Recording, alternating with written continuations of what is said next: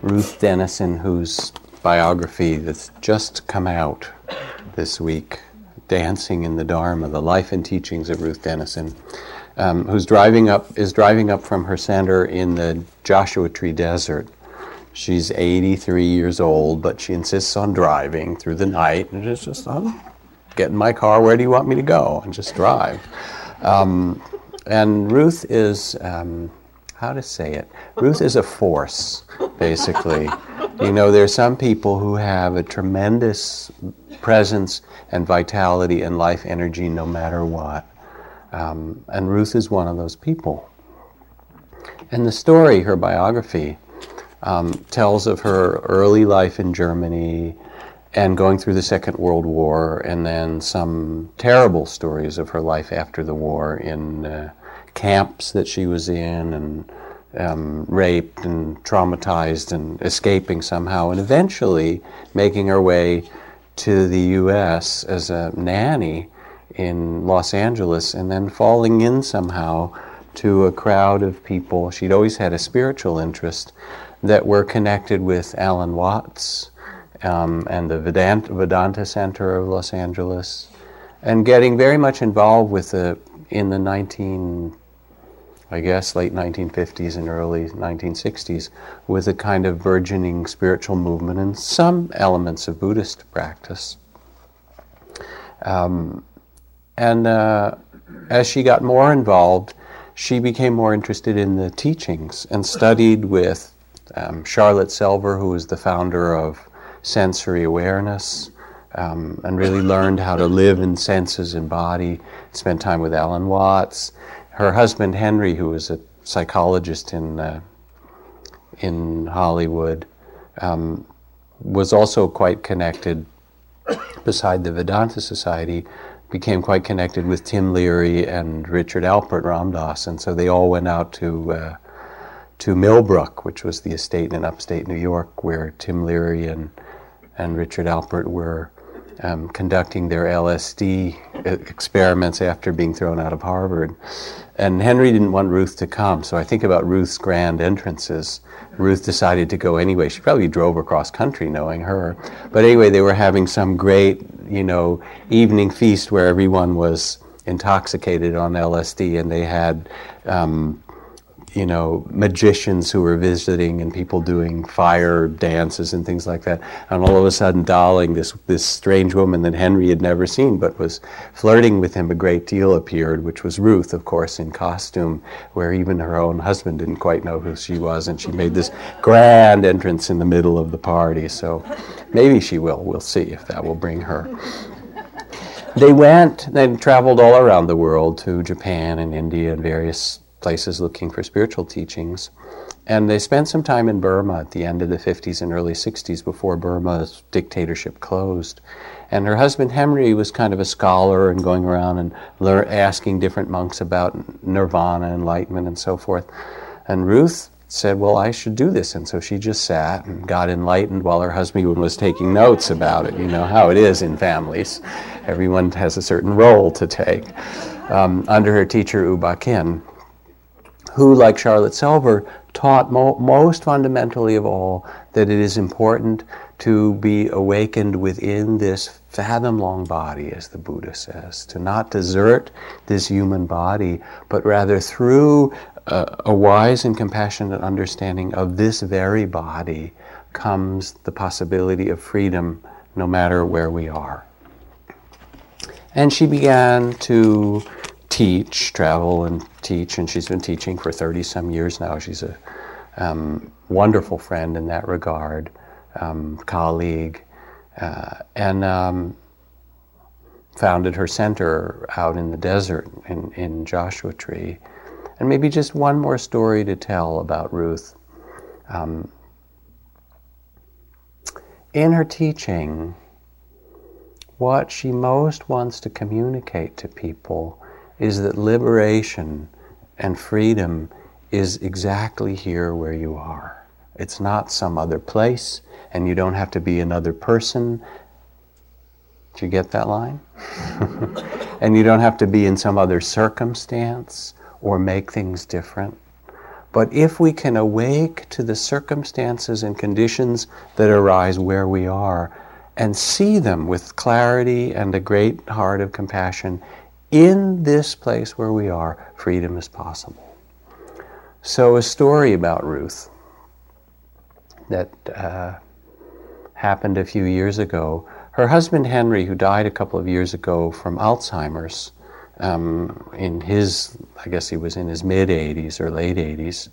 Ruth was taking care of him for the last 10 years as he got less and less able to remember things and take care of himself.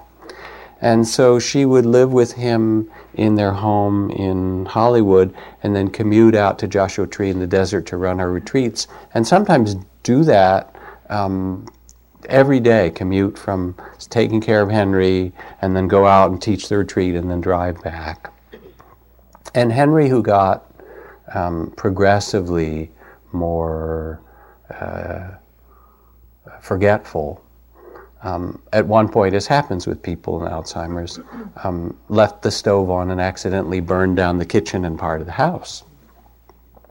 So Ruth is taking care of the fire and taking care of Henry and trying to arrange this and going back to her center and teaching people to be in their bodies, darling, and to, you know, move with graciousness and be present wherever you are and so forth, and then going back and taking care of Henry and so forth.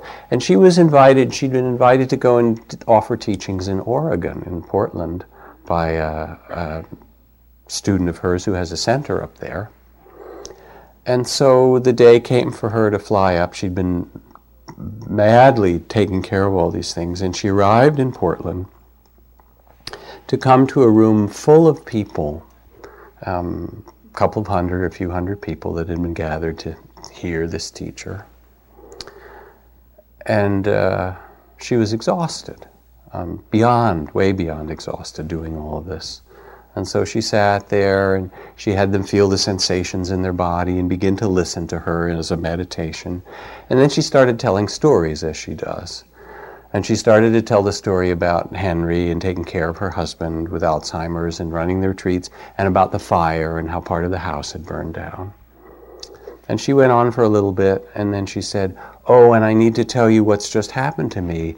Um, my husband Henry lit a fire and part of the house burned down, and I've been taking care of him. And she started telling the story all over again as if she hadn't said it. And people kind of sat back in their chairs and looked a little bit. And she went on and said, You know, it's been such a difficult time, and spinning her stories for a little while. And then 10 minutes later, she started to tell, Oh, did I tell you what happened with my husband Henry? He has some Alzheimer's, and this is happening, and there was a fire in the house. And she started to tell the story for the third time. Well, people were getting a little bit upset, as can happen, you know that she's losing it, right? And a couple of people got up and just decided this this to walk out. So they were stood up and they were walking toward the door, and she said, "Wait, wait a second, and, you know, as she might. She said, "Don't you leave yet." So they all turn around. Everybody's watching. She said, "You have the opportunity to see something really remarkable tonight," and everybody's waiting. You you have the opportunity to see a senior Dharma teacher fail because I have no idea what I'm saying. I can't even remember what I said two sentences ago. I know I'm not making much sense because I'm so exhausted. And here I am, and this is the way things are. And let us just be with the way things are. And those people sat back down.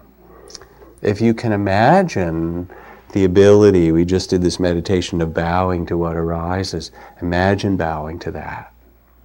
And she went on and did some more teachings, maybe told the story of Henry again, who knows.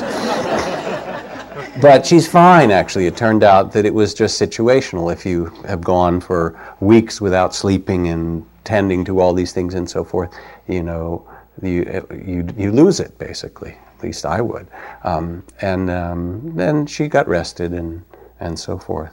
But I tell the story, it's one that I've told at other times about her because it um, offers in some way uh, a, a, quintessential and to my, my mind and heart um, very profound and simple teaching of the capacity to be present where we are and say, yes, this is the way things are, this is it, and it's possible to be with this too.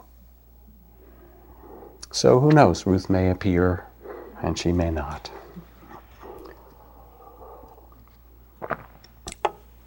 I'd like to talk a little bit about the retreat that just finished here uh, this weekend. Um, and maybe they'll even tie together a bit, and then I'll take some time for questions.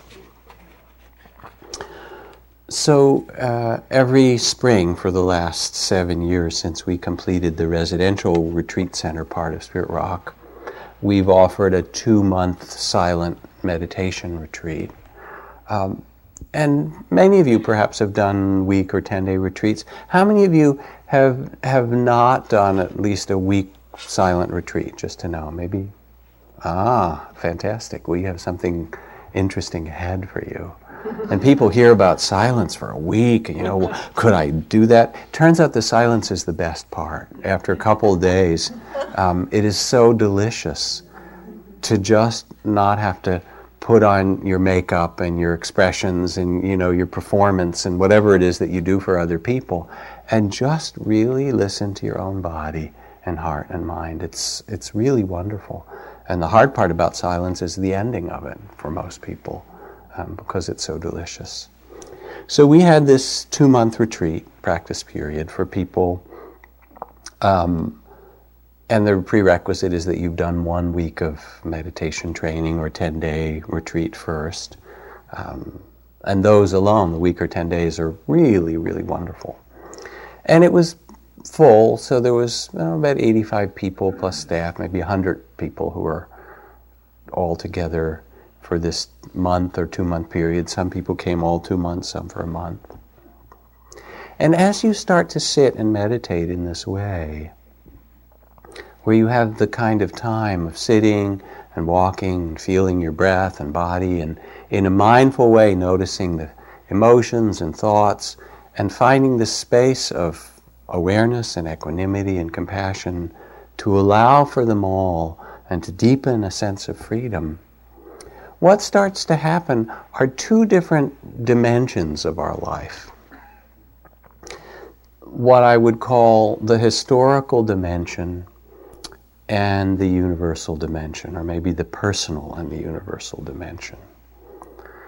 And the personal or historical dimension is that as you sit and meditate, all the unfinished business of your heart starts to come. There you are sitting, feeling your breath a little bit, and doing walking meditation, the deer on the hillside. It all seems so nice. And then you get flooded with the memories of something that happened to you that's unfinished some argument, some trauma from your past, and people were there, you know, veterans from various wars who were sitting there and reliving the trauma of being in a battle and killing or nearly dying or having people around them die. People who'd gone in various other ways in their life through great forms of trauma or even mild forms of all that stuff comes back and you're sitting there. And part of the practice is to allow what's held in the body, because the body holds much of that stuff, and what's held in the heart and the psyche to reveal itself, to unlayer, to be released, and to sit with enough compassion and loving kindness and presence, the presence of the Buddha in yourself, that all that can come and go and you make your peace in the middle of it. It's not that you get rid of it, but that you make your peace with it. Does that, do you understand the difference?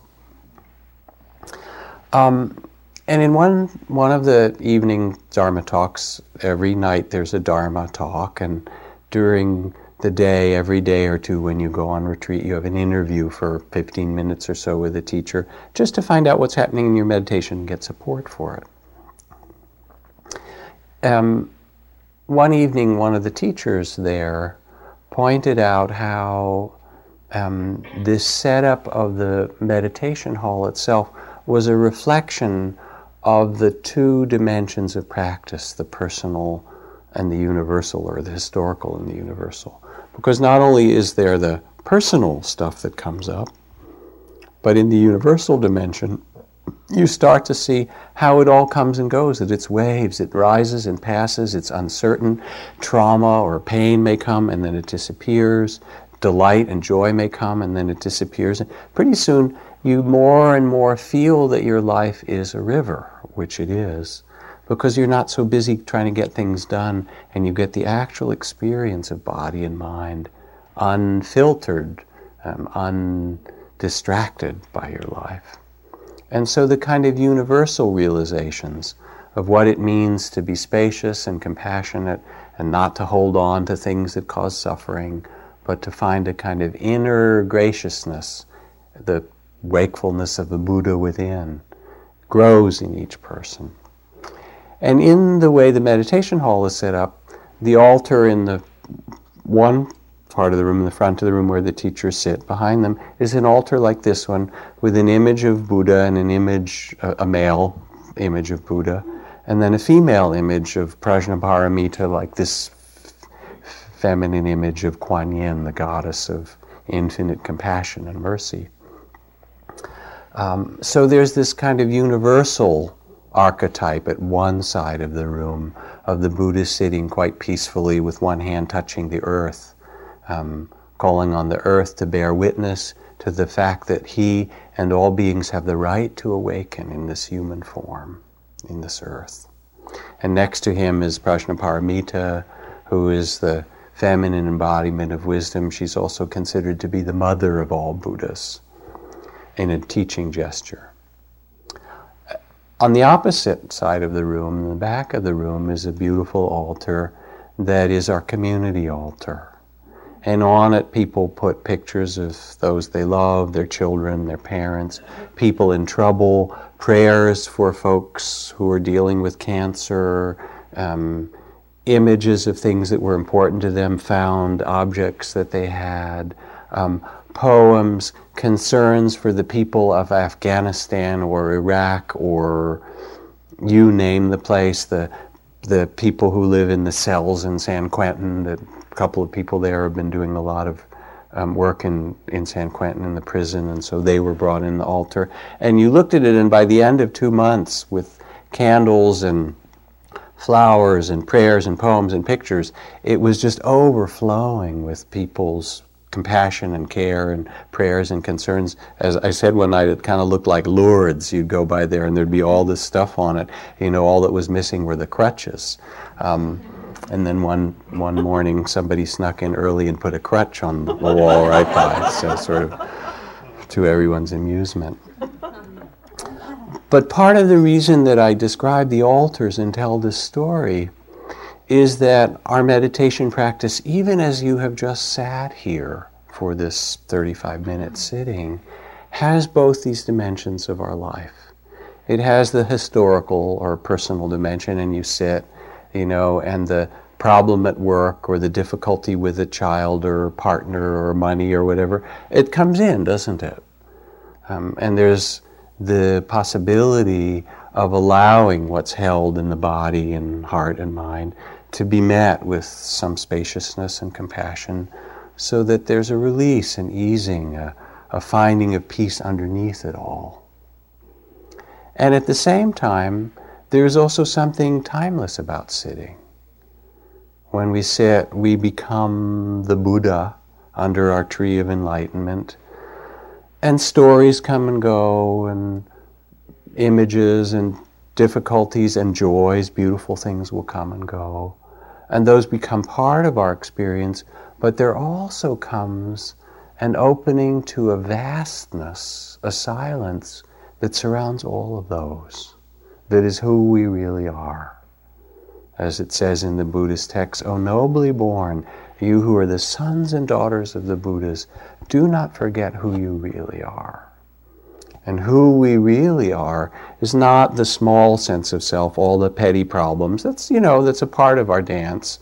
But, you know, if you could go back 10 or 20 or however many, however old you are, 30 years, and do a sitting then, you would have a whole different set of problems then. And they're all gone pretty much. And now there's a new set for you.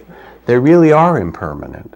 And there is, in the vast stillness around the personal, there's an invitation to rest in that which is timeless and undying and luminous. And as one begins to trust the quality of awareness itself, the space of awareness holds all things without being lost in them. Like the sky can allow the changes of weather and the clouds to come and go, and yet the sky remains open. And there's a trusting of this, a deep trust of awareness itself. So, one person who was on the retreat, I have a couple of notes that were in my pocket, and I thought, okay, well, this will be fun, I'll read them. People, you know, after they've been sitting for a while, they get really bored and then they write stuff. Um, but it tends to be sometimes an expression of where they are. So, this is a poem that one young man who sat for two months wrote. And it gives a sense of this play of these dimensions. And he, like many people at the end of the retreat, came to a very deep place of stillness and open heartedness. Vast silence. The world moves, but the mind of truth seeing is still. Thoughts play out the self story over and over, comparing, grasping, finding fault. But the mind of truth seeing is still. This trembling mind will never find rest in the world of ease and difficulty. These are the children of doing. There is rest only in not doing. Beneath every whiplash turn of birth and death, moment by moment, is the silent one who goes nowhere and thus is always available. Only drop all ideas, drop all hopes and dreams drop regret and fixing and salvation. There is no one to be fixed or saved. I say it from my deepest knowing. Yet the one who moves the pen is drenched in sadness. Why? Who is there to be drenched? Here is the great mystery. There is no one that suffers. Yet to be human is to know sorrow as your own skin. The mind of wanting howls, and the mind of truth seeing is still. Even to say, Be still, you wild grasping one, is just the holster talking to the gun. Do nothing. Don't even do do nothing. Let go of both action and inaction. There's no way to speak it. This is the way it is. Vast silence, the world in constant motion, and the truth mind of truth seeing is still. So that's one person's expression of these two dimensions of the universal and the personal. And my teacher Ajahn Chah in the forest monastery used to teach in a way, and he actually um, would give kind of spontaneous koans to people that you couldn't quite figure out the answer to. Um, he asked at one point, Where is the place where there's no going forward and no moving backward? And no standing still. Answer that for me, and you'll know where I live or don't live. So we were all working on that koan in the forest, and it was repeated in this two month retreat at one Dharma talk one night, and then I got this note from someone. In answer to the question that Ajahn Chah posed about what's going, what is, what is happening if you're not moving forward and not moving backward, and not standing still, I pose the following questions. You can choose one of four. Are you jumping up and down, hopping on one foot, lying down, or none of the above?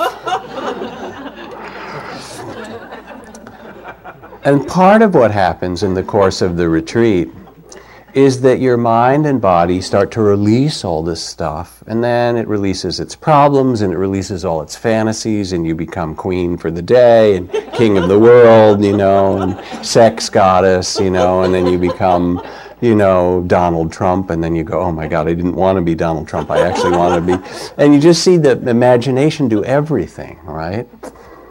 Um, okay, now I'll be Muhammad Ali. That's better, right? Or whatever. And you go through all of that, and there comes a sense of humor about it all and about yourself. I mean, it's just so absurd and wonderful and playful and painful. And you begin to realize that if you take any of it too seriously, you lose the great heart of compassion. You lose the connection with what is vast.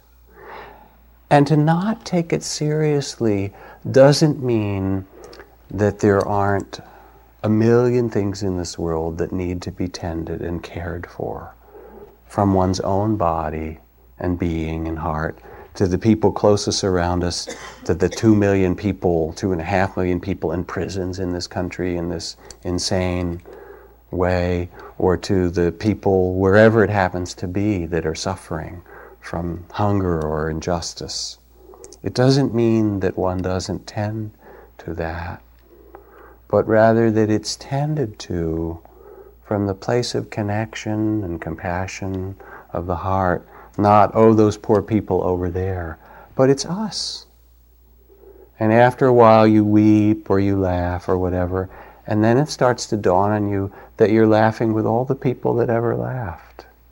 Or your trauma comes up and you realize this terrible thing happened to you, and as you breathe and sit with it from the historical, personal dimension for a while, and you feel your pain, all of a sudden, you're not the only child that was abandoned and abused and put in a foster home, but you're one of 10 million, 50 million, 100 million children right now on the earth who've been abandoned or left or put in a foster home. And it's not your pain, but it's the pain of the world that you carry with some compassion and dignity and the graciousness of the heart of a Buddha and you realize that it's yours and yet it's not yours, if that makes sense. Like that first piece that I read. And in this, in this wedding of the universal and the personal, in these dimensions coming together, there grows a deeper and deeper capacity then to offer yourself to the world, not because you need to, not from sort of the needy ego place, which is okay. We all have that, myself included. You know, there's the nights that I come in and look and see, gee, I wonder how many people have come, you know, counting the house, right? Oh, not so many people, they don't love me anymore, right?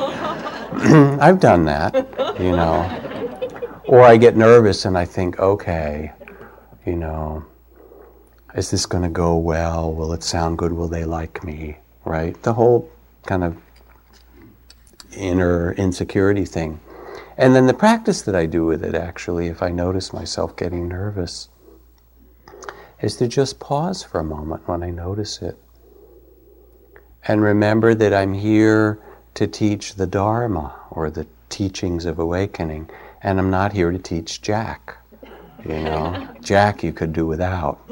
And if that's not clear to you, you can talk to my daughter. she will straighten you out. As a recent teenager, she can articulate very well the problems of the adult world. Um, so if you take it personally, you know, you get caught in it. And if I do, it's the same thing. But if we rest in the great heart of compassion, we see, oh, this is just personal life. And it's the way it is with its joys and sorrows. Everybody, each of us has a certain measure of sorrows we've been given this measure of sorrows, and a tremendous measure of beauty. And to make the sorrows our only devotion would be great suffering. But to make beauty our devotion without seeing the sorrows would also cause tremendous pain. And when the heart awakens, it's like opening the door. You get the whole thing. You get the 10,000 joys and the 10,000 sorrows.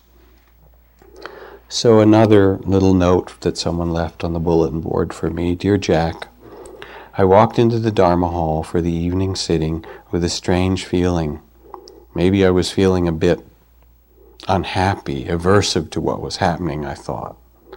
And then I sat down, and with my eyes open, I've been doing a big, spacious mind form of meditation. I tuned in And I said, okay, let me listen to what's really here now. The answer came simply and immediately contentment. An unusual state for me. I'm always doing. But here I was, absolutely content to be sitting in this place with these people after weeks and weeks on this rainy night, and I didn't want one more thing. I didn't need another great state of meditation, some high state of samadhi. I didn't need another insight or another experience of any kind. I didn't even need another meditation. So I released big mind practice, the focus of the eyes, and just sat there, looking at the candles far up in the front in the altar. And the only thing I had to do was to let my mind rest and settle and be with the simple, amazing experience of contentment in the heart. The candles glowed and flickered. How sweet it is to be spending this evening in front of the fireplace on this very wet night with my family. Because you do get a kind of family on retreat. You don't know anybody's names, but you know their socks and the way they sniffle and the way they move and their t shirts and stuff. There's this amazing intimacy in silence that's very beautiful that grows. So here I was spending this evening in front of the fireplace on this very wet night with my family. How intimate, cozy, peaceful, and mundane. Just sitting, looking at candlelight and the backs of 80 some people's heads, most of whom I've never spoken to and don't even know their names.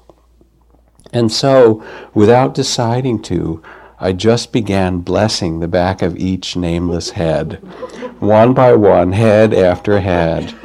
The blessings seemed to flow through me. May you be blessed. May you be blessed. May you too be blessed. There were some heads I couldn't see, but I figured I'd just shoot some extra blessings over the people between me and the hidden ones, and wherever the blessing landed, maybe in an ear or on an arm or somewhere's lap, it would be okay. It would still work. And there were a month before Passover, the word that came to mind was the Hebrew word dayenu, which means it was enough. It would be enough. If there had only been this miracle, this moment, it would have been enough. Thank you.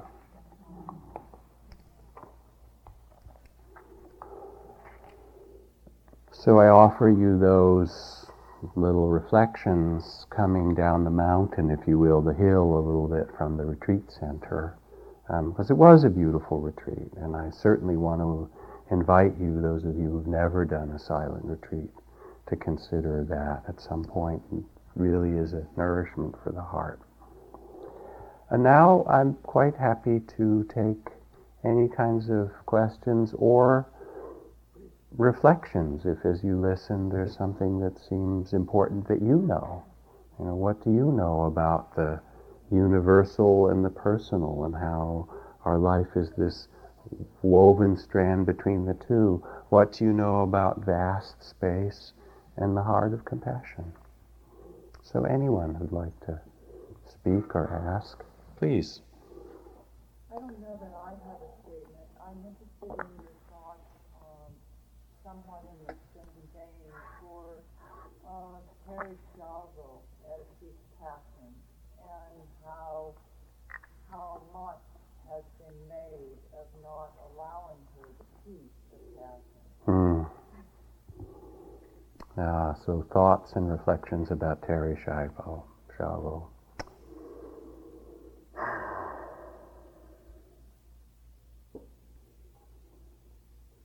Um, it's unfortunate when religion gets mixed with politics because most of what's happening around her is really political, which is to say, um, there's a lot of struggle, grandstanding, and struggling for power and to influence and so forth. Um, when underneath it, what's really going on is the most intimate and profound of human experiences dying. Um, One of the beautiful things about the Buddhist teachings in regard to birth and death is the teaching of the sacredness of life and the teachings of the middle path and how they come together. Let me see how I can best say this. When you enter the forest monastery where I trained, um, you enter a temple like Spirit Rock, where the paths in the jungle are swept by these long bamboo brooms every day, and people live in these little huts and clearings in the jungle. And part of the culture in the temple is that every being's life is respected. So the monks go out of their way not to step on a single ant, you know, and and the all the creatures, the the snakes and the deer and you know the wild hens that live in the forest and so forth. There's all this kind of docile quality because they know that they live in a place where people respect their lives. So there's this beautiful respect for life. There's also a respect for individual karma. So that when the Buddha would teach people, these amazing dialogues which are recorded in the Buddhist texts, they're mostly just records of the Buddha's dialogues with people who came to ask him questions. He ended those dialogues most often with a phrase that said, Now it is time for you to go and do as you see fit. He didn't say, This is what you should have to do. You should pull the feeding tube. You should not pull the feeding tube. Now it is time for you to go and do as you see fit.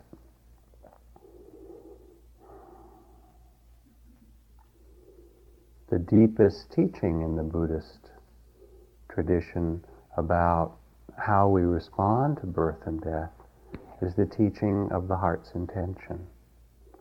Many people have living wills and write and say, if I become um, comatose, please don't put me on life support. I don't want to lie there in a vegetative state. Wouldn't you want to respect that? Um, now it is time for you to do as you see fit. Now, suppose you don't have instructions, as in Terri's case.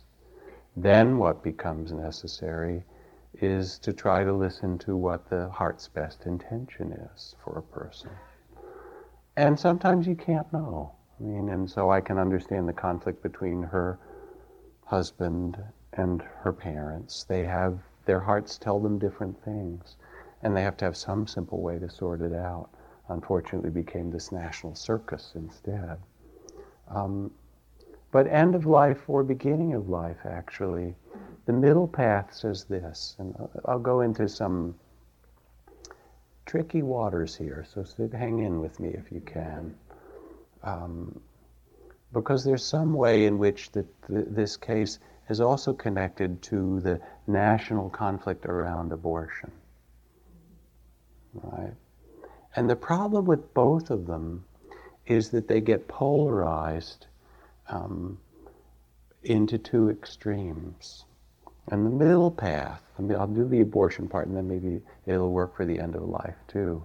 In the Buddhist teachings, um, uh, life is sacred, and so even a fetus, even a, a, a small fetus, once there is um, a child in the womb, um, is considered life. Um, and killing is considered something that is to be avoided. So, from Buddhist teachings, um, there are consequences to abortion. Um, and anybody who doesn't know that um, not paying attention. Yvonne Rand, who is a good friend and was here teaching just a week or two ago and has a, had a temple for many years in Green Gulch Zen Center, um, does a beautiful practice she learned from Japan um, for water babies. She does it four times a year, um, a jizo or bodhisattva compassion practice for parents of children who have died in stillbirth or who've miscarried or who've had abortions. And part of the ceremony is to sew a little robe, tiny little robe for the child that was aborted or miscarried or died in stillbirth, give that child a name, and place the robe on one of these little Buddhas in the garden. And there's a whole beautiful ceremony with it. And the people who go, whether women or men, often discover, as I would in my own life, um, because at one point when I was much younger, the woman that I was with and I ended up having an abortion, and it was a real struggle about whether we should do it. And she, her birth control was using a coil that she had, and this she got pregnant with the coil in there, which wasn't so safe, and was a, it wasn't a good time to have this child. There were a lot of reasons, um, but most of the people who go to Yvonne's ceremony discover that it has deep meaning, and that often there's a lot of grief because an abortion isn't just a kind of medical procedure. That's one side. Say, oh, it's, it's nothing, is wrong. On the other side, Buddhist teachings wouldn't say that it shouldn't happen and that it shouldn't be a choice that's made. There are many circumstances in which a person, a woman who is pregnant, might, with the deepest and most compassionate intention, say, it is not right to bring this child into the world at this time for a variety of different reasons, um, and to have an abortion. But it's not a scientific procedure, you know, just a medical procedure. It has real meaning. And for someone to understand it deeply, both of these truths have to be held that life is precious and that it's not a small thing on one hand, and that women absolutely must have responsibility for their own bodies, and that it would be insane for the government or laws or men, which is mostly what it is, to be telling women what is right um, for their own bodies. And I feel passionate about that. But we, in our culture, we've divided these two.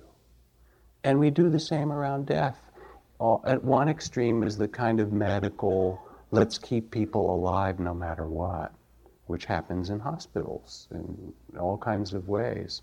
That's at one extreme, you know. And then the other extreme, which is also fearful for people, well, what if we make um, assisted suicide um, a common practice in our culture? Could it be misused? In what ways? Without a reverence for life, how might that be misused? That's the other extreme, isn't it? So, what does it mean when we're faced with this mystery of someone dying? And what does it mean to listen in your heart and do act from the deepest and most caring intention you can? And nobody can tell another person how to do that. I mean, I think half the people in this room will, at some point or other, face that kind of dilemma. What do you do with a, a sister or a parent or a spouse or someone who is in this kind of circumstance? And many of them will not have said exactly, written out what they want. So it's going to require all your compassion and all your meditative skills in some way and all your caring to make as wise a decision as you can and then to let it go. I don't know. I've been going on and on from that one question. I hope that it's helpful. Um, I want to take it away from the all the grandstanding, which everybody knows. It's not so. I mean, it's so obvious. Um, it's hard to live in a culture that can characterized so frequently by the absence of the sacred.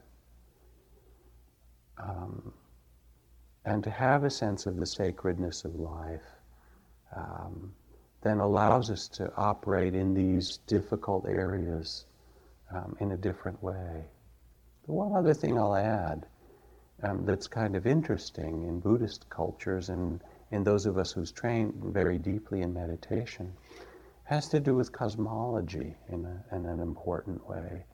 And that is that if you think this is your only life and that's your belief, then there can be a, a real fear and clinging that doesn't happen if you have a deep experience that, hey, this is your life and this isn't the only life that you have. I don't know how to explain it further except to say that I never believed in future lives. And my teacher, Ajahn Chah, says that, you know, you don't have to believe in any of that stuff. It's all here and now, birth and death, moment by moment. Even though it's true. and my deepest meditations over a lot of years and experiences have shown really amazing experiences of other lives and so forth. So I've come to really see and know and believe that cosmology. And not only that, you know, the, the mystics and the people that I most deeply respect, whether they are from Africa, and Malidoma Somé, the medicine man that I work with, or from Latin America, you know, from the indigenous um, sh- shamanic traditions, or from India or China and so forth. The mystics that I've met, they all know that who we are is not just this physical body, that spirit is so central, and that spirit comes into a body. And if you've been in the mystery of being present with someone when they die, it goes from being this person to being just a lump of meat, basically, lying there. It's the most amazing thing. Most amazing because it's going to happen to you. That's what's really amazing about it. And you almost can't quite get it. But there you are in this extraordinary moment that is so silent and if it's as it often is when I've been sitting with people, uh, at least a somewhat conscious death, it's so sacred, it's so extraordinary. And in the moment there's spirit in the body, and in the moment there's not. And there comes a really deep trust of that. So that in the prayers that we would do at the end of life for someone, the prayers go on for a while after you're after you die to that which can still um, listen.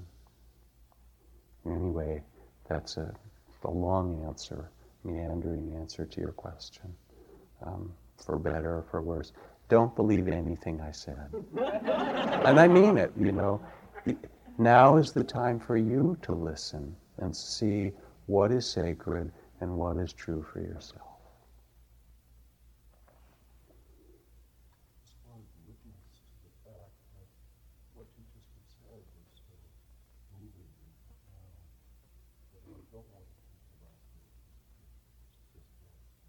You don't want to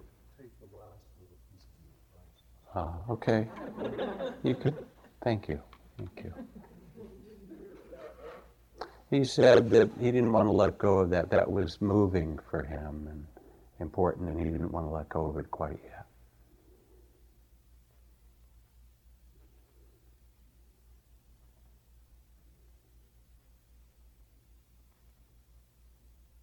Please.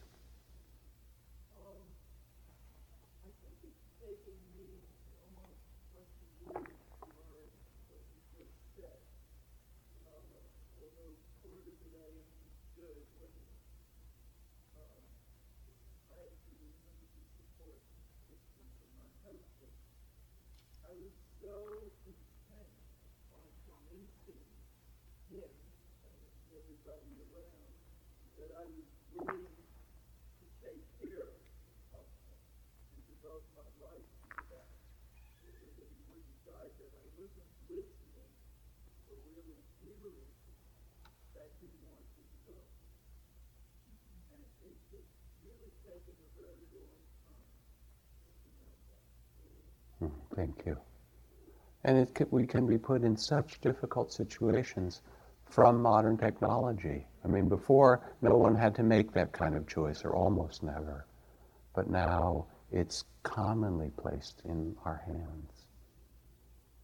And then with all the new technologies of um, stem cell research and cloning coming up, you know it is, and all that, the kind of moral dilemmas and questions of what we do, um, the bioethical questions, if you will, are, are going to be really part of our culture and require on, on our part um, a real attention to our hearts and to what's sacred.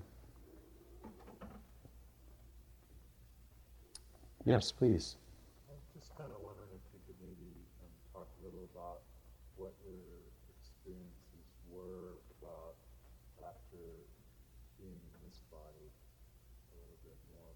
What happens when you die? well yeah There's a famous. There's a. Go ahead. I guess what more succinctly like after this life so your teacher Ajahn Chah was talking about kind of affirming you that you know don't worry about all that but then he was like it does happen right you go somewhere else so I don't know what is that Yeah, there's the question. It's like the person who asked the Zen master, You're a Zen master, right? He said, Yes. what happens when you die? And the Zen master said, I don't know. I haven't, I'm not a dead, dead master yet. I can't tell you.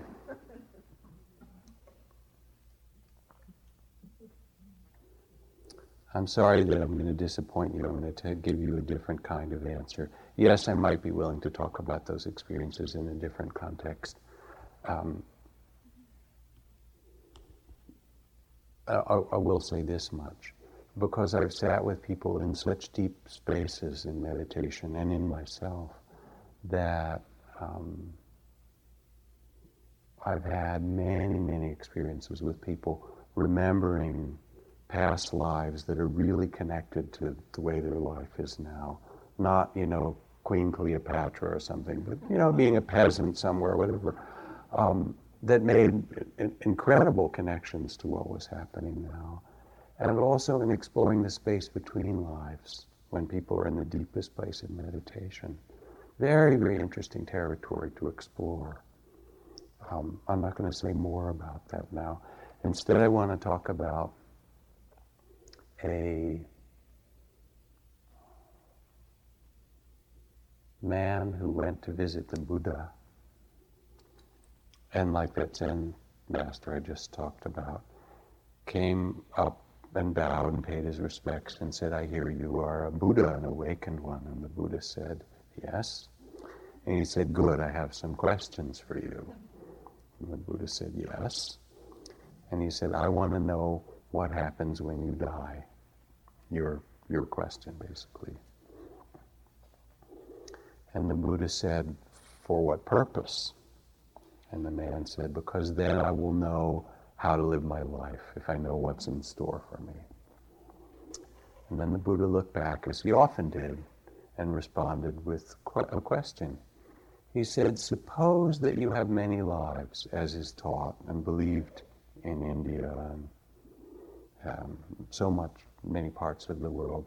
If it's true that when you die, spirit, your spirit carries on in some fashion in another incarnation, how would you want to live? And the man paused, and after all, he's answering the Buddha, and he reflected and he said, Well, I would want to be generous because it feels good to be generous, and also it would sow the seeds for generosity and prosperity in future lives. I'd want to be um, attentive and mindful, not only because it would let me do things well, but also it would bring this, plant the seeds for wisdom to arise in future lives.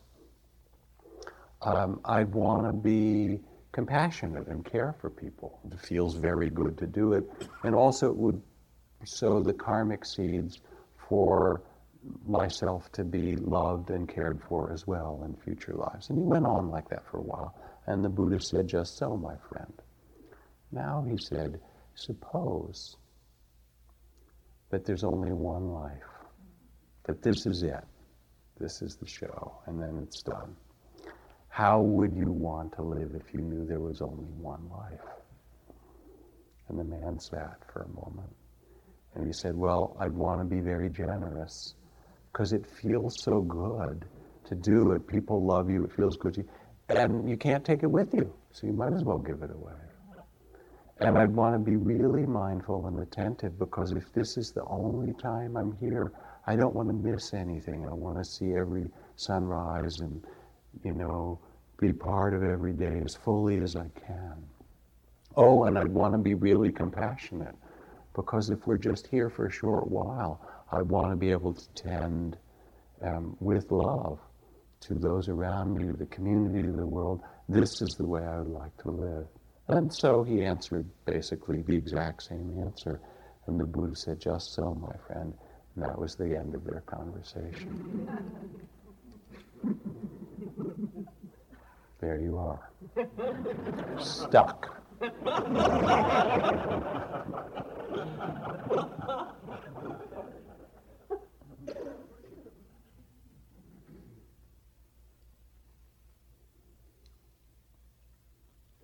It is so mysterious, you know. We get going around our our days and all the busyness we have, and you have your little schedule and things, your to-do list, you know that list, inwardly or outwardly and stuff. And we really forget the mystery of coming into incarnation, of being in this body, in in uh, Africa. Um, one of the beautiful traditions is that as a child is getting ready to be born, not only do they listen for the song of that child, the mother does and the people in the village, but the, the elders in the village try to listen in addition to the song to know what is that child's purpose or gift that each person who comes to the world will make a contribution, will have a particular task. And they really try to listen for what brings that person into an incarnation. And the same is true in the Buddhist countries as well. I mean, here it's like, you know, held upside down, whacked on the butt, a little kind of blue or pink, whatever thing put on your wrist and sent off into the, you know, the nursery in the hospital or whatever it is. But people don't generally get met with that kind of attention not just to their physical birth, but really to the birth of a being, of a spirit, of an individual coming into incarnation. And so here you are, you're in the middle of your incarnation in some way or other. What is your gift? What is your task? What, what really matters to you before you complete this? There is something you know, that you might reflect about this great mystery because we're here for such a short time. Someone had their hair, hand up over here with it. Yeah. could you speak to uh, freedom? To that place that, you know, where you're seeking in some fashion is freedom. Could you speak to that? What makes you ask about freedom? This is our last question for tonight. What makes you ask about freedom? Just uh, because it, it is, uh, the word is spoken to in so many reflections in so many ways. I, I just wanted to hear what you might come forth with. Uh, in not so much explaining the word, but to not so much even giving full meaning to but where maybe in the Buddhist tradition, what might be said for that word?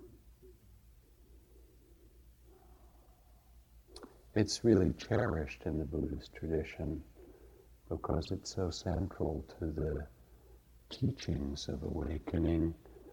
Um, and one simple expression of freedom is that it is possible to be free no matter what circumstances, that it's possible for the heart to be free.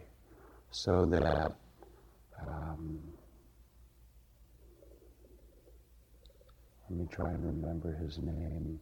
Um, the fellow who wrote, the book on logotherapy. Uh, hmm? Yes where he said, We who lived in the concentration camps can remember those who walked through the huts, comforting others and giving away their last piece of bread. They may have been few in number, but they testified to the last and greatest of all human freedoms, the freedom to choose your spirit no matter what the circumstance. And I've had the privilege of meeting certain lamas um, in the Himalayas who come out of Tibet who were imprisoned and tortured by the communist Chinese army and so forth, as everybody knows has happened to Tibet. And meeting some of these teachers who were among the happiest, most open hearted, beautiful beings. You'd say, well, my God, they were traumatized, you know. And in one meeting where we were together with the Dalai Lama and a number of people, I think it was the Dalai Lama asked this old Lama who'd been in prison for 20 some years and tortured, Were you ever afraid? And he says, Yes, I was afraid. That was interesting. What were you afraid of? Said, I was afraid that I would lose my compassion for my captors, for those who were torturing me. That was the big fear that I had, that I wouldn't be able to keep up Om Mani Padme Hum, my prayer of compassion, to include everybody, especially those who were the soldiers that were keeping us in prison and torturing us, because they were the ones that were making the most terrible karma. And I knew that terrible things were happening to them now and would so in the future. And I felt so much for their suffering. So you ask about freedom. And there are so many wonderful expressions of it around the world.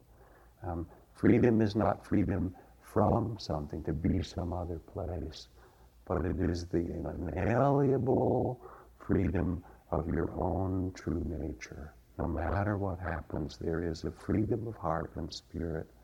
O nobly born, you who are the sons and daughters of the awakened ones. This is the purpose of the teachings of the Dharma. This is what's possible for you to remember. Um, and it's a beautiful thing.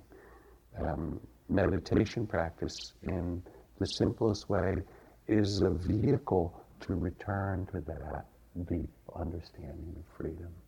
And with it comes tremendous compassion for all those that are suffering because they don't remember human freedom. So let's just sit for a moment.